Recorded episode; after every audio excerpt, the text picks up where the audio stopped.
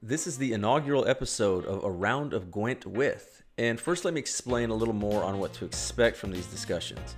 While it's easier to call them interviews, they are more of a chat as I don't want it to be a simple question and answer. I send out a questionnaire the guests are free to respond to. Right now, it's probably about 50 50. But I assure you that almost nothing brought up comes back to these questions. I don't tell the guests what I'm going to ask them about because honestly, most of my questions are based on their immediate responses. I hope this spontaneity really shows and you get to feel this is an open and honest talk about anything and everything. And so far, in five completed episodes, none of them are alike. But thank you, the listener, for taking time to check this out. And all ratings, reviews, likes, subscribe, shares, and all that are much appreciated. Today's guest is Tia Beastie, who was absolutely fantastic, and it was a wonderful chat that I couldn't be more proud of. Everywhere you can find her is in the show notes below. She has a Twitch in which she recently became a partner, a budding YouTube channel where you can find Gwent strategy, among other things, a Sneak Energy sponsorship, and who knows what is to come as she is clearly on her way up. And I cannot be more grateful for her participation in this. Enjoy. All right, welcome. I am here with the first guest. This is probably going to be the first episode, as you know, we kind of get things going with Tia Beastie. How are you today? I'm fine. Thanks so much for having me. I'm very excited for this new project of yours. Yeah, so am I. So, first things first, take me through or take us through what a typical day for you is on the most normal of normal days. Hmm. All right. Well, I believe Corona has now become the norm. Uh, let's assume this was just my gap year as I did plan. I wake up in the morning. If I can do that before 11, I'm very happy. I normally go to bed at 2 a.m. So if I get eight hours of sleep, it's all good. You're on then, that, uh, that 20 year old or 20s schedule right there. I remember that. Pretty much, pretty much. Hey, I know some people who have it worse. So um, before afternoon is good. We we then go for a shower we make French toast normally after that. It's it's the must-have breakfast, some protein, some carbs to keep me going.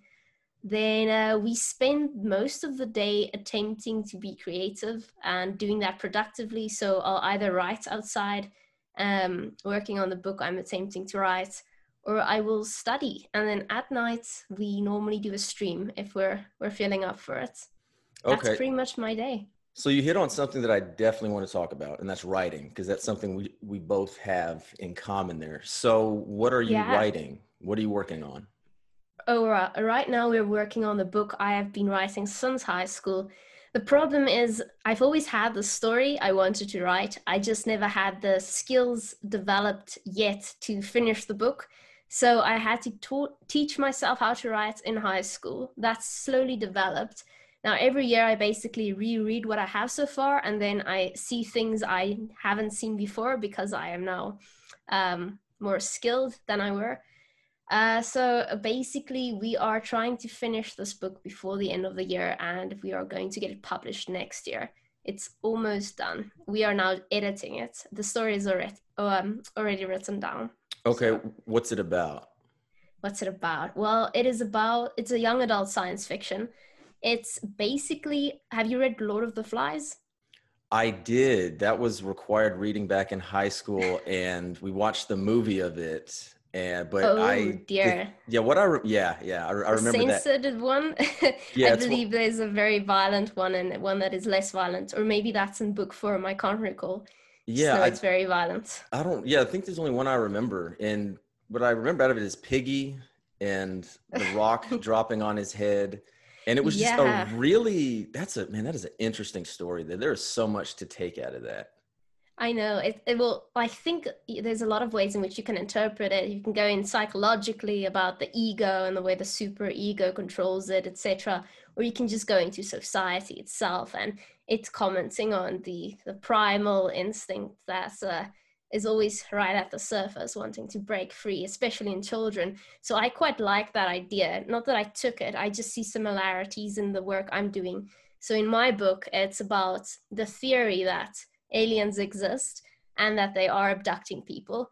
But mine goes into that small minority of people who never return.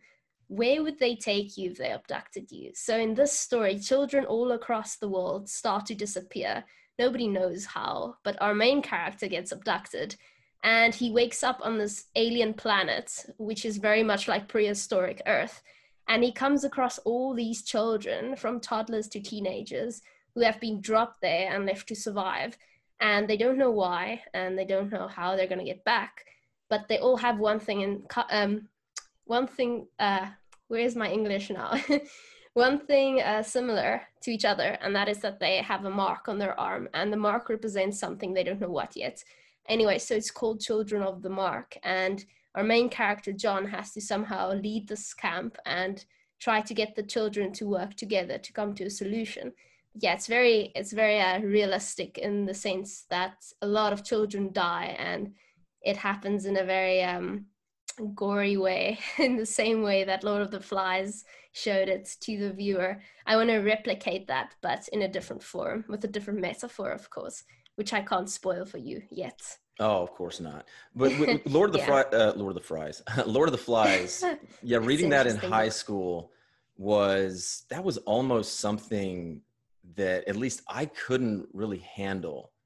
Like I oh, get yeah. why they did it for children because it was children, but I remember mm. just reading it and thinking or not getting out of it what I was supposed to. I think every and again maybe this was like an American boy kind of thing was just like, oh, I would do this, I would do this, or I'd fight back, or I'd kind of do all that, which again is absolute nonsense. If I was thrown on a deserted island with anybody when I was in high school, I would have died probably immediately, or I might have, you know, pretty much someone else might have died in that sense. So no, mm-hmm. that sounds that sounds really interesting. Take me through your writing process. How do you go about it? Hmm. Well, see, that is one of the things that took me the longest to develop because in high school, at least here in South Africa, the curriculum teaches you how to write short stories and essays. So, the one thing that is extremely lacking is character development. You never get to build a character in a short story because it's a very linear, sort of 400 word story, and that doesn't happen. Now we have to throw into the story so many characters.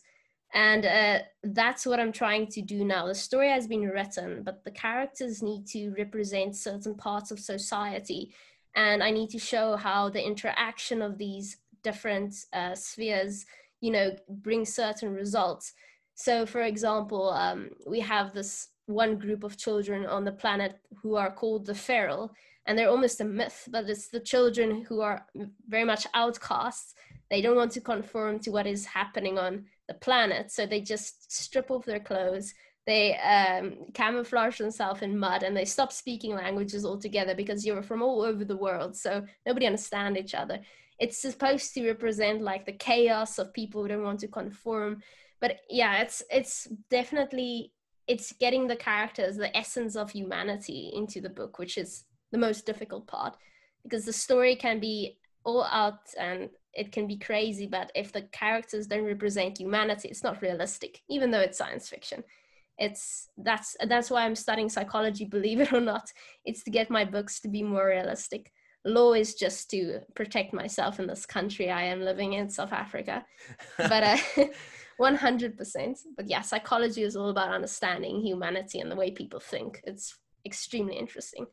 Yeah, psychology so my degree is in history, and at least in the United States, you generally have a major and you generally have a minor, or you can have like oh, a yeah. double major or something like that. So my degree was history, and my minor was humanities. And humanities right. is basically the liberal arts of liberal arts. So you know, like liberal yeah. arts, you have this umbrella of your history, all your social, you know, sciences and stuff like that. And then even like teaching, because I'm a high school teacher again, I've taught world history, world geography, economics, sociology, and U.S. history, but I've never taught wow. psychology. Oh, and nice. I only took one psych class in college, and it, it, was at a it was at a junior college, and I didn't really get too much into it there. But mm. what brought you to like psychology? Why did you pick psychology? Well, at first I studied philosophy and psychology, but philosophy I don't know, it was very frustrating for me because it didn't teach you how to think for yourself, at least the, the junior class I took. It taught you how other people before you thought and why it's worthwhile uh, going into that. and i didn't quite like that because it didn't give you the opportunity to um, yeah think for yourself whereas psychology there are still so many things that are unsolved it's it's not just philosophizing about things it's about the way the human mind works and the way people work. And i always yeah free will is something you mentioned before this interview. How much free will do we truly have? How much of it is um, already predetermined by your environment or by the way that your dna and genes are put together and your interaction with your family? Um, yeah how much of it is within your control? And it's only when we understand that when we can start to manipulate what we can't control um, or what other people can't control if you will. Okay so a massive thing in psychology is nature versus nurture right? Yeah. Okay and that plays into your free will and all of that. So what in your opinion and your analysis and especially if you have a degree in it would be an expert opinion what or is there free will? Or to you what is there? will? yeah. Hmm.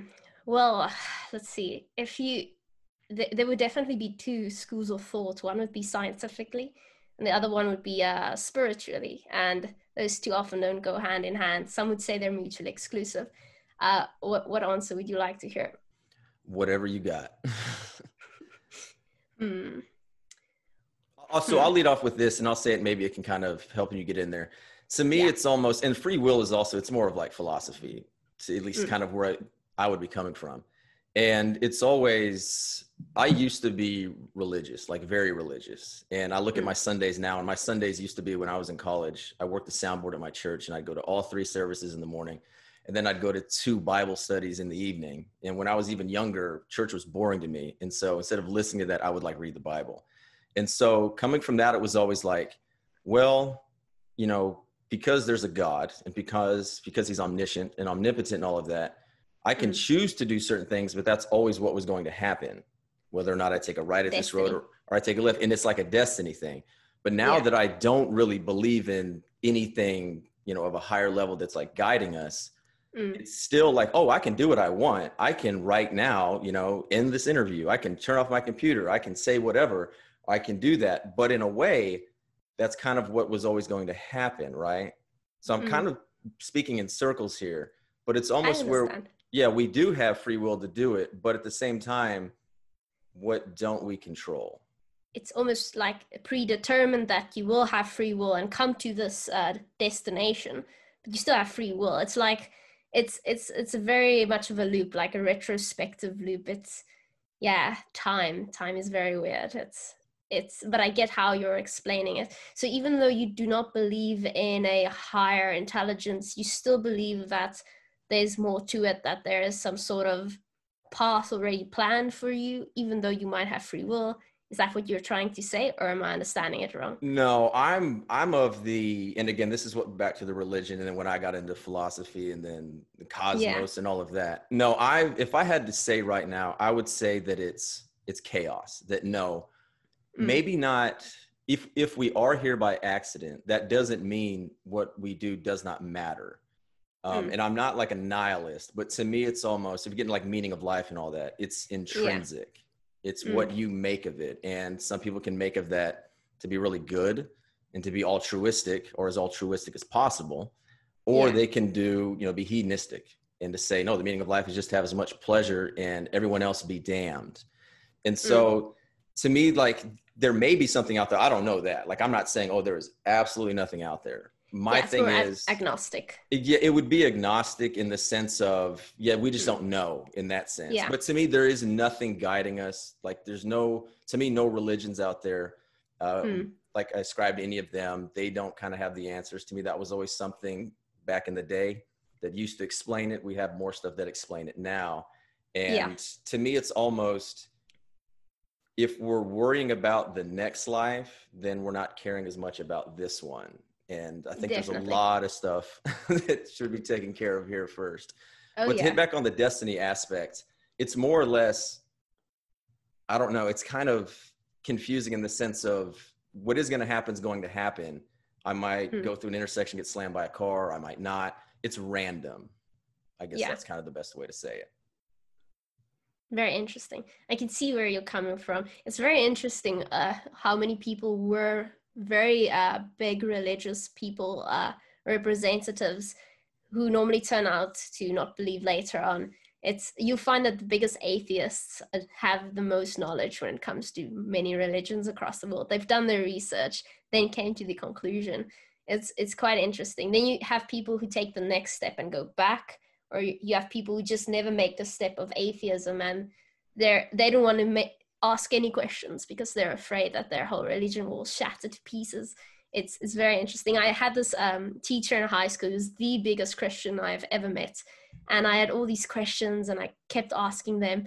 And one day, one of the biggest questions that bothers me because it's the whole uh, thing about Christianity. I won't go too much into it. Is because you believe in this person named Christ who came down, and he's the proof, the onus of proof that your religion exists, right? And um, what if aliens exist? right? Uh, what if aliens exist and they have advanced technology and they can easily come down to Earth pretending to be a man and they can do miracles which we wouldn't understand then because of technology that is far beyond our comprehension, right? So I just asked him, Do you think aliens could exist? And he's like, No, no way. Aliens can't possibly exist. They just don't. I'm like, But you can't say that as a possibility, right? And he's like, No, he doesn't believe they exist. And I realized then it's because he doesn't want to um, acknowledge the fact that if any other intelligent life exists, it brings into question our beliefs. It brings into question the onus of proof, which is that we are special and we are here alone and we have a, a God protecting us. It's, I don't know, it, it's one of my most um, interesting uh, talking points. I can go into it for hours and hours and yeah, because I personally do believe that uh, there should be intelligent life out there in the form of whatever extraterrestrials, organisms that are one celled and on the Mars, but we know. But we certainly aren't alone, and I think we need to take that into account with our belief systems. Yeah, that was a yeah. that was a big thing that broke my brain. oh yeah. well, one thing that I did was I graduated college and then went and taught and coached high school and then decided I want to go back and coach college. Well, to do that, I had to be a graduate student because I was going to be a graduate assistant. So I had to go back to school.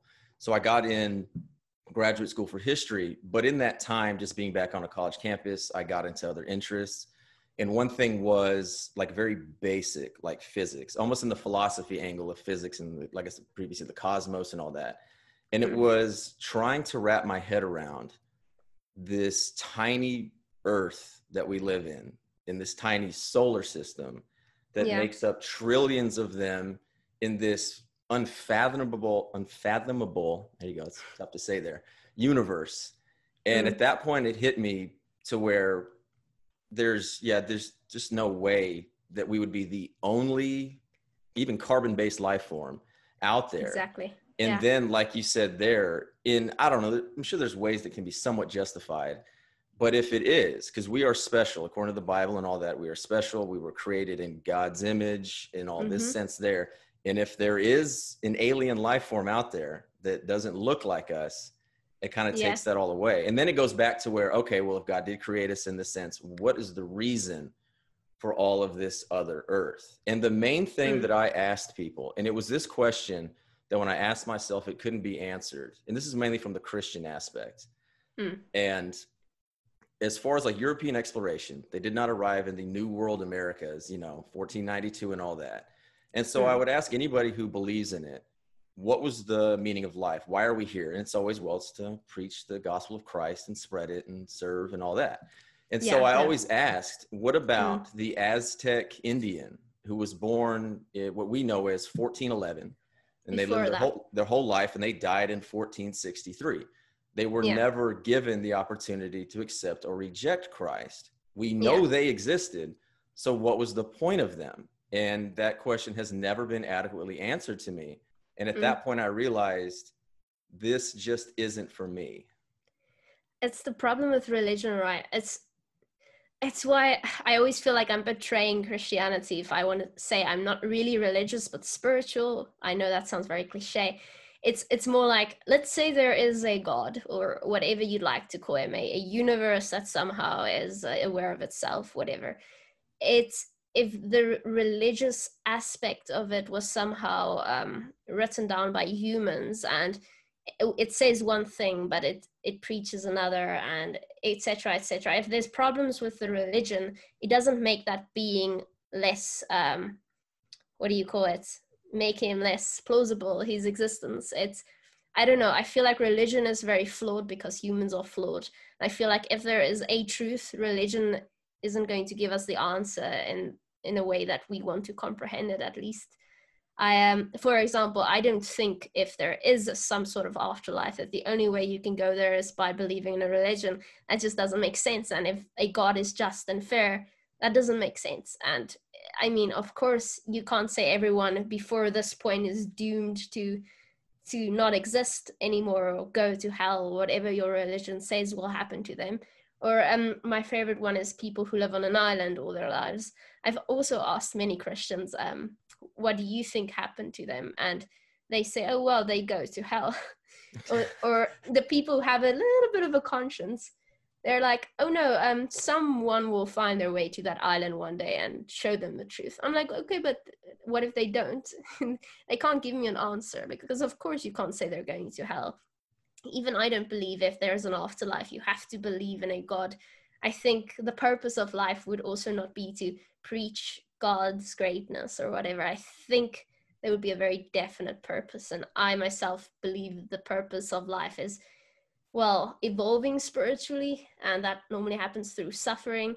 I don't think life on earth is supposed to be that great. And I don't think we're supposed to have the answers because, like you say, if we knew exactly what to do to get to the next life or whatever, people would just start killing themselves in millions. There, there's even been movies about it, which were quite nice. It's uh, people won't people will start to find loopholes and they won't do what they're supposed to do and you know it's like people who think they go to church therefore they're saved. Meanwhile they're horrible people. I've met so many of them and they think they found the loophole which is just believing. And it's not that simple because even the bible you have so many contradictions where in one chapter it says well if you merely believe in christ you go to heaven and in another, they say, well, on the day of judgment, you'll have people before me saying, well, we believed in you and we went to church every Sunday and we prayed. And then God will say, well, I don't know you because uh, you, like a tree, you you bear fruit that represents who you are. And if your fruit are rotten, so are you. And etc etc right there are so many contradictions showing that merely believing in a god isn't enough and i think not believing in him at all won't get you to won't make you go to hell. I don't think there is a hell, by the way. I think if there is, even is an afterlife, the opposite would be merely not existing after death. Exactly what atheists believe is you simply die. But of course, you have to believe in a soul, right? It's like I said, I can go into this um, very much, but yeah, it's because I think hell, yeah. hell, and this was what I was always, even when I read it all and got into it.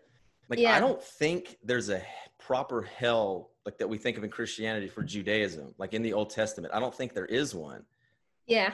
I don't think there is. And again, maybe someone who's more well versed in that can kind of say it. And then, yeah, mm stuff like the devil and hell and all that.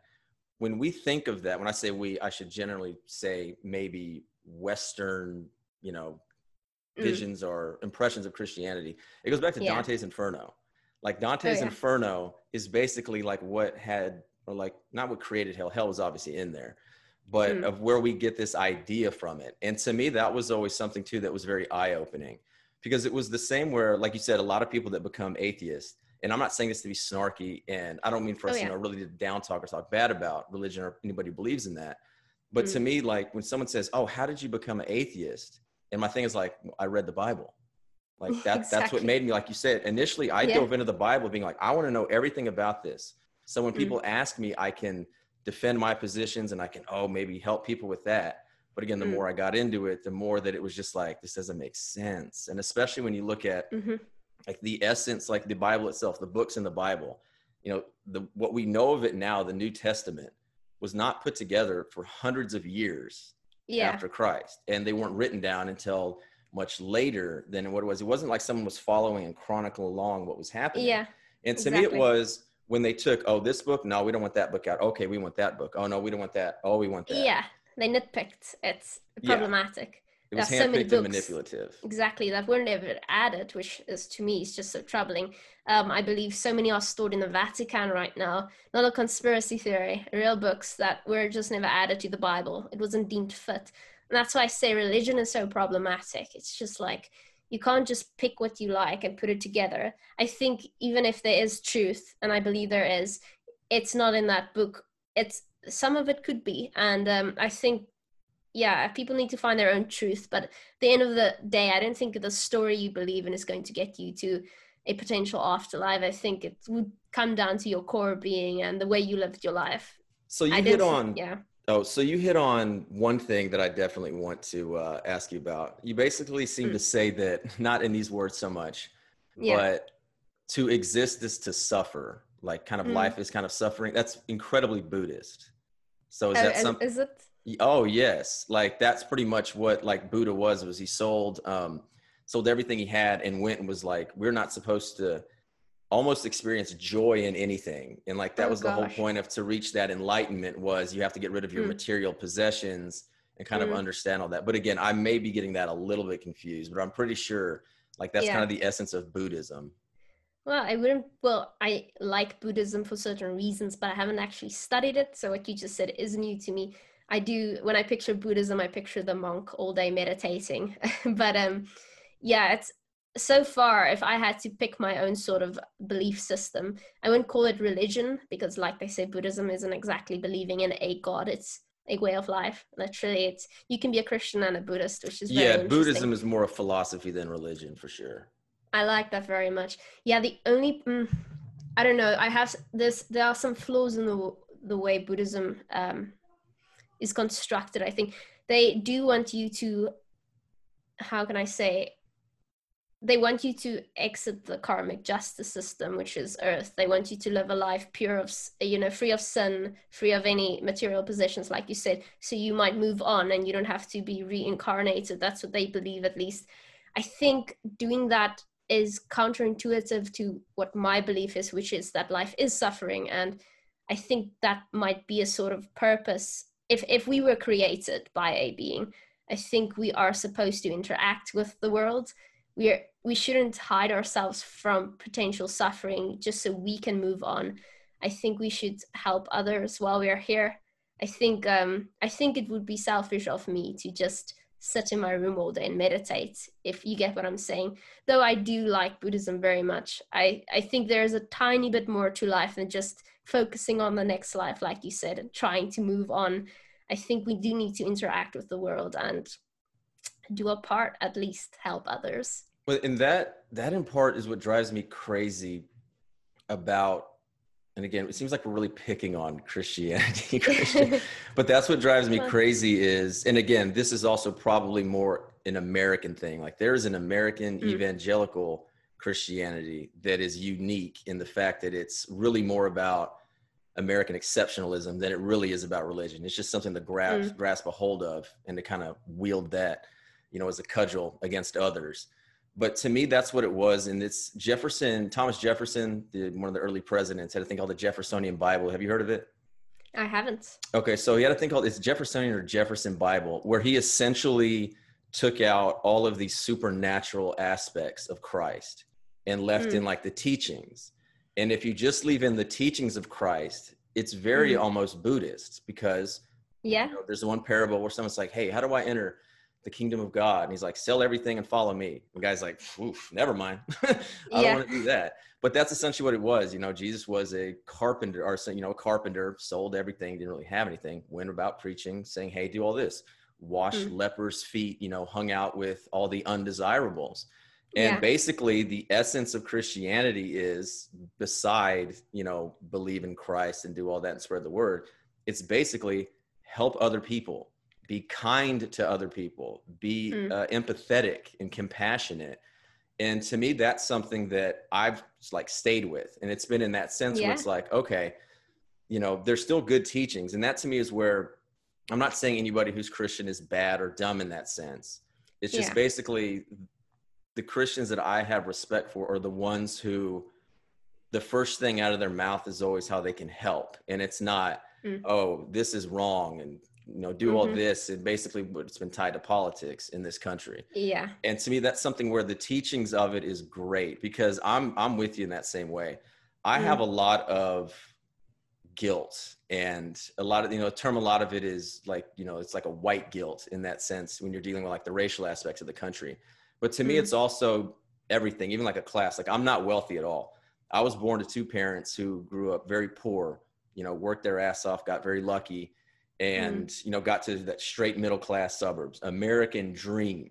And so i've had every single thing i could possibly need and want and through nothing of my own.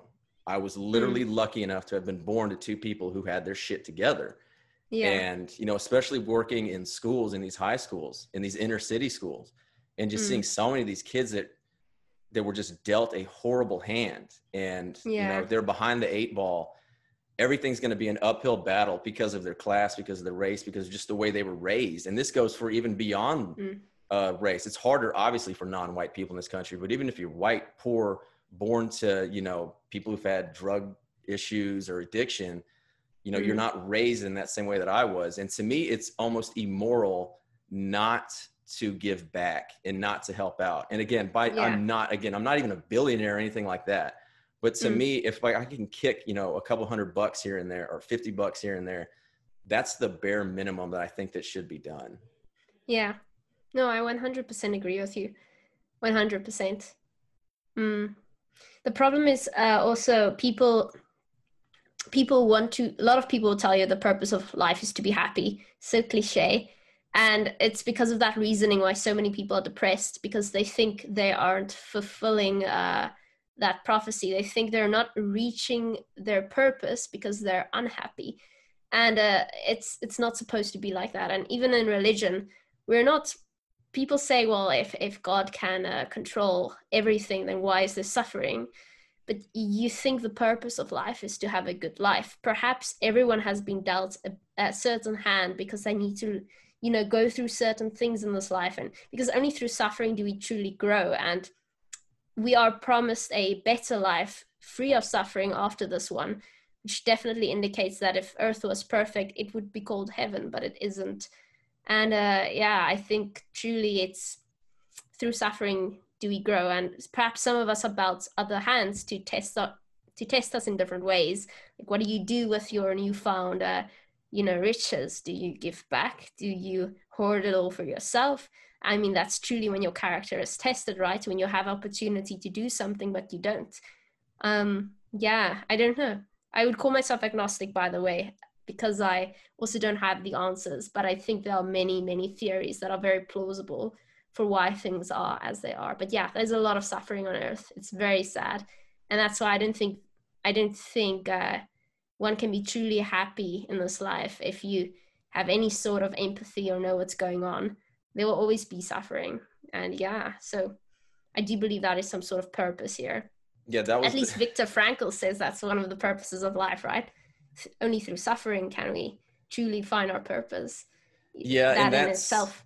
that's kind of speaking even to take it on a much less serious thing like the coaching and the athlete in me is like you Mm. have to struggle and do all that and yesterday was the first time and this is god this is, we're talking at such a high level i'm going to bring it down to just something so dumb That's fine. but yesterday was the first day i'd worked out like legs and did like a bunch of sprints in that and so my entire my hamstrings and my glutes are just dead but it's like you said there it's Yeah. that i want that because that means that's getting better Yeah. and that's just a physical thing and something that doesn't really matter and to Mm. me like it is it's that struggling and like i just i don't know that feeling and i've been so damn Mm. lucky i don't know what it's like to go to a grocery store and be like oh i have to put this back or i can't do it and Yeah. like you said there i just get depressed thinking that you know that exists and then it depresses me Mm. even more not that because people be like oh you can't cure all that you can't do all that i'm like well we don't know who's never really tried and that's what Yeah. depresses me the most is when Mm, like it's the uncaring it's the apathy to me that is the worst thing in the world it's not Mhm. even i mean don't okay hate is worse when you do stuff physically you know and that it is worse but to me yeah. like apathy is just like not it's not caring and i It's just don't understand yeah i just don't understand with what happens in the world like how people can be uncaring about it? Like, how do you not give Mm. any opinion on it or just not see it? And I don't know. Like, again, that just depresses me even more. I I understand what you're saying. There are too many people like that, and some you want to think some were maybe born like that, and they're less human because of it. Maybe even evil in a sense, and others were maybe very empathetic at some point in their lives, so much so that they had to switch it off entirely just to cope. And uh, that's even more depressing, right? Because if you feel for everyone all the time, all at once, and that can bring you into depression even maybe at some point you just switch it all off and stop caring about anything i think uh, you become nihilistic i think people who are more intelligent uh, do that at some point in their lives many do it's not a good thing like i said you have to carry you have like jordan peterson says you have to pick your burden and carry it and yeah it's having empathy is very uh, necessary i think Okay, Yeah. so we've okay, so we've gotten deep level conversations. we've done this. So I want to bring it to something that I know you're very into, and that is Harry Potter, right? oh yes very Okay, much so so should I read? I've seen all the movies. Should I read the books? hmm Is it worth What- it? Do you think? what types of books do you normally read Uh, generally, as far as fiction goes, uh, obviously the Witcher books. Um, I've Oh, read yeah? like I've read like Game of Thrones. That's pretty much uh, like recently in that vein of what it would be. Like uh, one of my favorite books, The Confederacy of Dunces, is something a little bit in there. But I generally Hmm. read nonfiction, generally like historical based nonfiction. And so Okay, basically, because my fiance is super into it, she's read all the books numerous times. And Yeah. so she's always tried to get me to read it. But She's a I just, keeper. I don't know. Yeah. Oh, yeah. Yeah. For sure. oh no, that's that's awesome. And you just bought your new house, I believe. Yes, we did. And as, as you can see, actually, I think I, the box is kind of hidden back over there. And you see the sword. One of them I fell can see off. the sword. Yeah. One is on there. One fell off, and the other one I took off so it didn't fall off. And I haven't got around to doing it because stunning. there's just so much. There's so much to do. And I don't know. I, I highly recommend it, but then I don't because it just becomes Hmm. something always needs to be done. I understand. Oh well, I'm sure I'm sure you'll have a great journey. And hey, if you love your house, then I'm very glad you purchased it. I, we need a house tour at some time.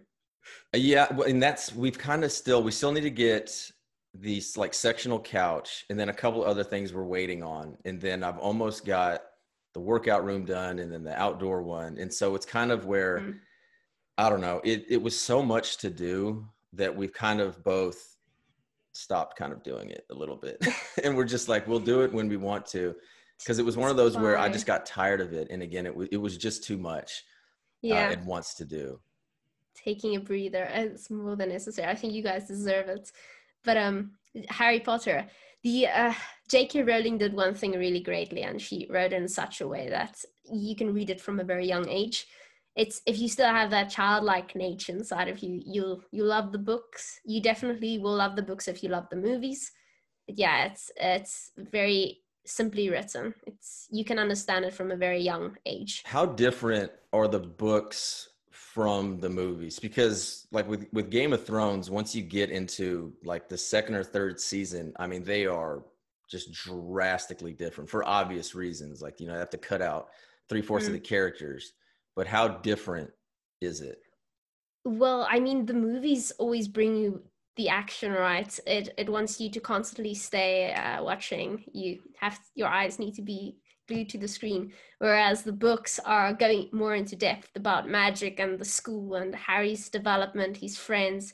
It's very interesting because you get to uh, read more of what goes on inside the classes and the exams, etc., which I quite like because if you like world building, you need that.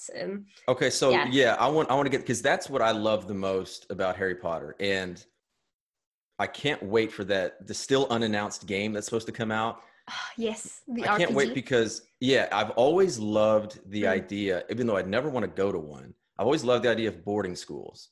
And Oh. in the United States, boarding schools are a very New England, Northeastern thing where it's usually very Mm. wealthy. But I've Yeah. always liked the idea of kind of a Lord of the Flies esque thing. And they're on, you're throwing all these kids together and they're Yeah. not with their parents. And what Mm. drives me crazy about Harry Potter, and this goes back to like that predestination, is the Yeah. idea of like Slytherin house. And I'm not one everyone said this Oh. before, but it's Mm. basically like are they are they all bad because they're in Slytherin house or is it just oh no all the bad kids go there? Like are some kids okay but then like oh you're going to Slytherin house and you're going to be with, you know, the Nazi wizards and all these people and does that make them bad? So how does that work exactly? See, that's one of the things the movie will show you, right? It only shows you the really bad Slytherin characters. Meanwhile, Slytherin is more based on a house that seeks power. It's it's not necessarily evil, but you'll find that most of the evil people tend to seek power, obviously. Are there So- good characters from the books in Slytherin house? Yeah, I do recall that being the case. Okay. Uh, I'm trying to think of main characters. You mostly experience Malfoy, etc., etc., and you get to learn Harry Potter's friends. Um, I can't recall now that I think about it. I recall the houses because they go into detail about what each house means, which is very interesting. Um, yeah, no, I don't think we actually get to learn about the people in Slytherin. I've read the books a very, very, very long time ago. And only the first half by the way. I stopped there because it i was already too old because i didn't read it as a child. So when i say it's very childlike it's like i quickly um i don't know I, I grew tired of the story at some point because i've watched the movies at least a dozen times each. Maybe a lot more than that but um yeah in the beginning of the book you mostly experience harry and his friend group and that's pretty much it and malfoy and his so um yeah, but like I said, Slytherin isn't supposed to be evil, but it does bring out the strongest of wizards who seek power like Voldemort does, and they tend to be in Slytherin. Yeah, think- it's a, a correlation, not a causation. If you get what I'm saying. Yeah, and I that's probably also and that's the problem with the movies and considering they started 19 years ago. I'm I'm Mm. hoping although Yeah. with JK Rowling's recent, you know, in the news Oh it yeah. might put, it might be a little bit less now. But I was always hoping that when because you know everyone's like, oh reboot, reboot. They always want to reboot. But to me, that's something Mm. that needs to be a series. Make that a series, give it a high production value, and then like Game of Thrones, each book being eight to ten Mm. episodes to really dive into it. Because oh. and that so you that's think what they should do that with Harry Oh, Potter? one hundred percent because I think they could just Mm. get more into it. Because I think of, I haven't read the books, like I said, I don't know, but I think like with Yeah. Game of Thrones, if they tried to make that into movies, they would have been absolutely dreadful because there wasn't enough time to explore. Mm. And like I said, to me, the best No. thing or the most interesting thing to me about Harry Potter is Hogwarts, and to Yeah. me to explore, and that's why, as far as the movies go, I prefer the first three because they're in Hogwarts, like almost entirely. Same, same. Okay, so what's your favorite movie of them? Woof. All right. It would have to be number three. The the fourth movie somehow makes me think about the game which I played on PlayStation. and Quidditch. I- I could never finish that game because in the end you have to duel Voldemort and that scared me as a child so much I, I never got past that point. So somehow now the movie is spoiled too. I don't know why. But I like number three, having um having uh what's the hippogriff and having uh, the time traveling aspect. Yes, Buckbeak, exactly. And having to save Sirius. Um, quite like that one. I like you're, you're right. I can't even recall the latest movies too much because I haven't rewatched them so many times. I rewatched the first, the second, the third, and the fourth one over and over again. Like I can word every single sentence in that movie off to off by heart almost. But um, yeah, it's because of the school aspect which we all like. It's once he gets out, it starts changing the whole narrative. Um, yeah. What's what's your favorite one? My favorite is the third one, and it seems to be What's the it? yeah, it seems to be the most common Mm. whenever I ask people what it is. And to me, Oh, it's really? yeah, to me, it's mainly because of the director. Uh, the director is Okay. Alphonse Cuarón. Um, have you ever seen the Hmm. movie Children of Men? Heard of that? I've heard about it. I can't download it on Netflix. Okay, that's a movie you need to see, especially Yes, about. Okay, you know what it's about? I've heard. I've Okay, heard. Yeah, it's okay. About society without women because of like a dystopian vibe, right? Where Yeah, it's only No children. Yeah, no. These, Oh, people oh, can't have no like children children, in that sense. okay, Yeah, I that's you. pretty much what it is. Got yeah, and so like he directed that, and the direction to me of it it made it more mature. Like I understand the problems that people say with the first two is they're literally kids movies, and they're directed by mm. Christopher Columbus, who you know is very all over the place as far as directorial preferences. But yeah, that to me is where it kind of it took it to another level. But from that point on, I suppose the Goblet. That's right. At the end of Goblets, when Voldemort comes. From that the point on, after the mm. fourth one, the fourth one just it gets so dark kind yeah. of lit- literally and figuratively like the movies actually get like darker in there and oh, then by oh, the oh, end yeah. by the end like the last two is just everything's bad and it's just a struggle and people start dying yeah. and i'm like this is just sad i don't and then exactly. like I, I give them credit or i give her credit that it had a good ending in this fact that the bad people lost and the good people won but mm-hmm. it wasn't like a Star Wars ending where it's just this triumphant thing where oh everything's great and everybody goes on and it's like no mm-hmm. like he is ruined like Harry yeah. is tr- like this trauma and then everyone who went through oh, that yeah.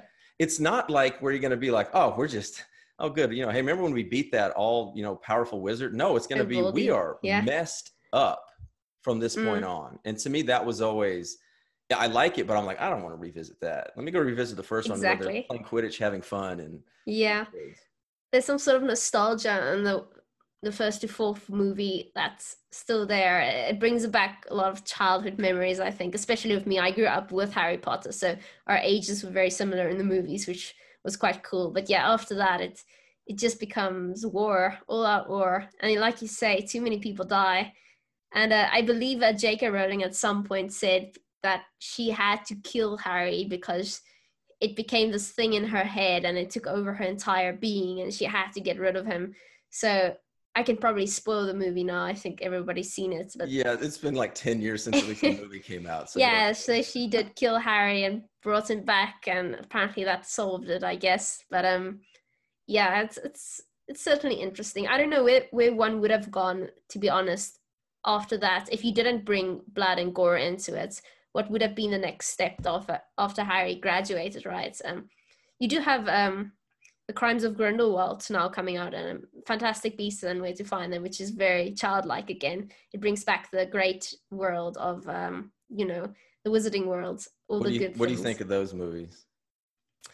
Um, interesting, interesting. A lot of people like Harry Potter for Harry Potter, and the Wizarding World is a mere extra, whereas other people like the Wizarding World I don't know. Uh, the latest one I very much disliked. I don't know. It just didn't bring any of the magic back. It it was just po- political, in all honesty.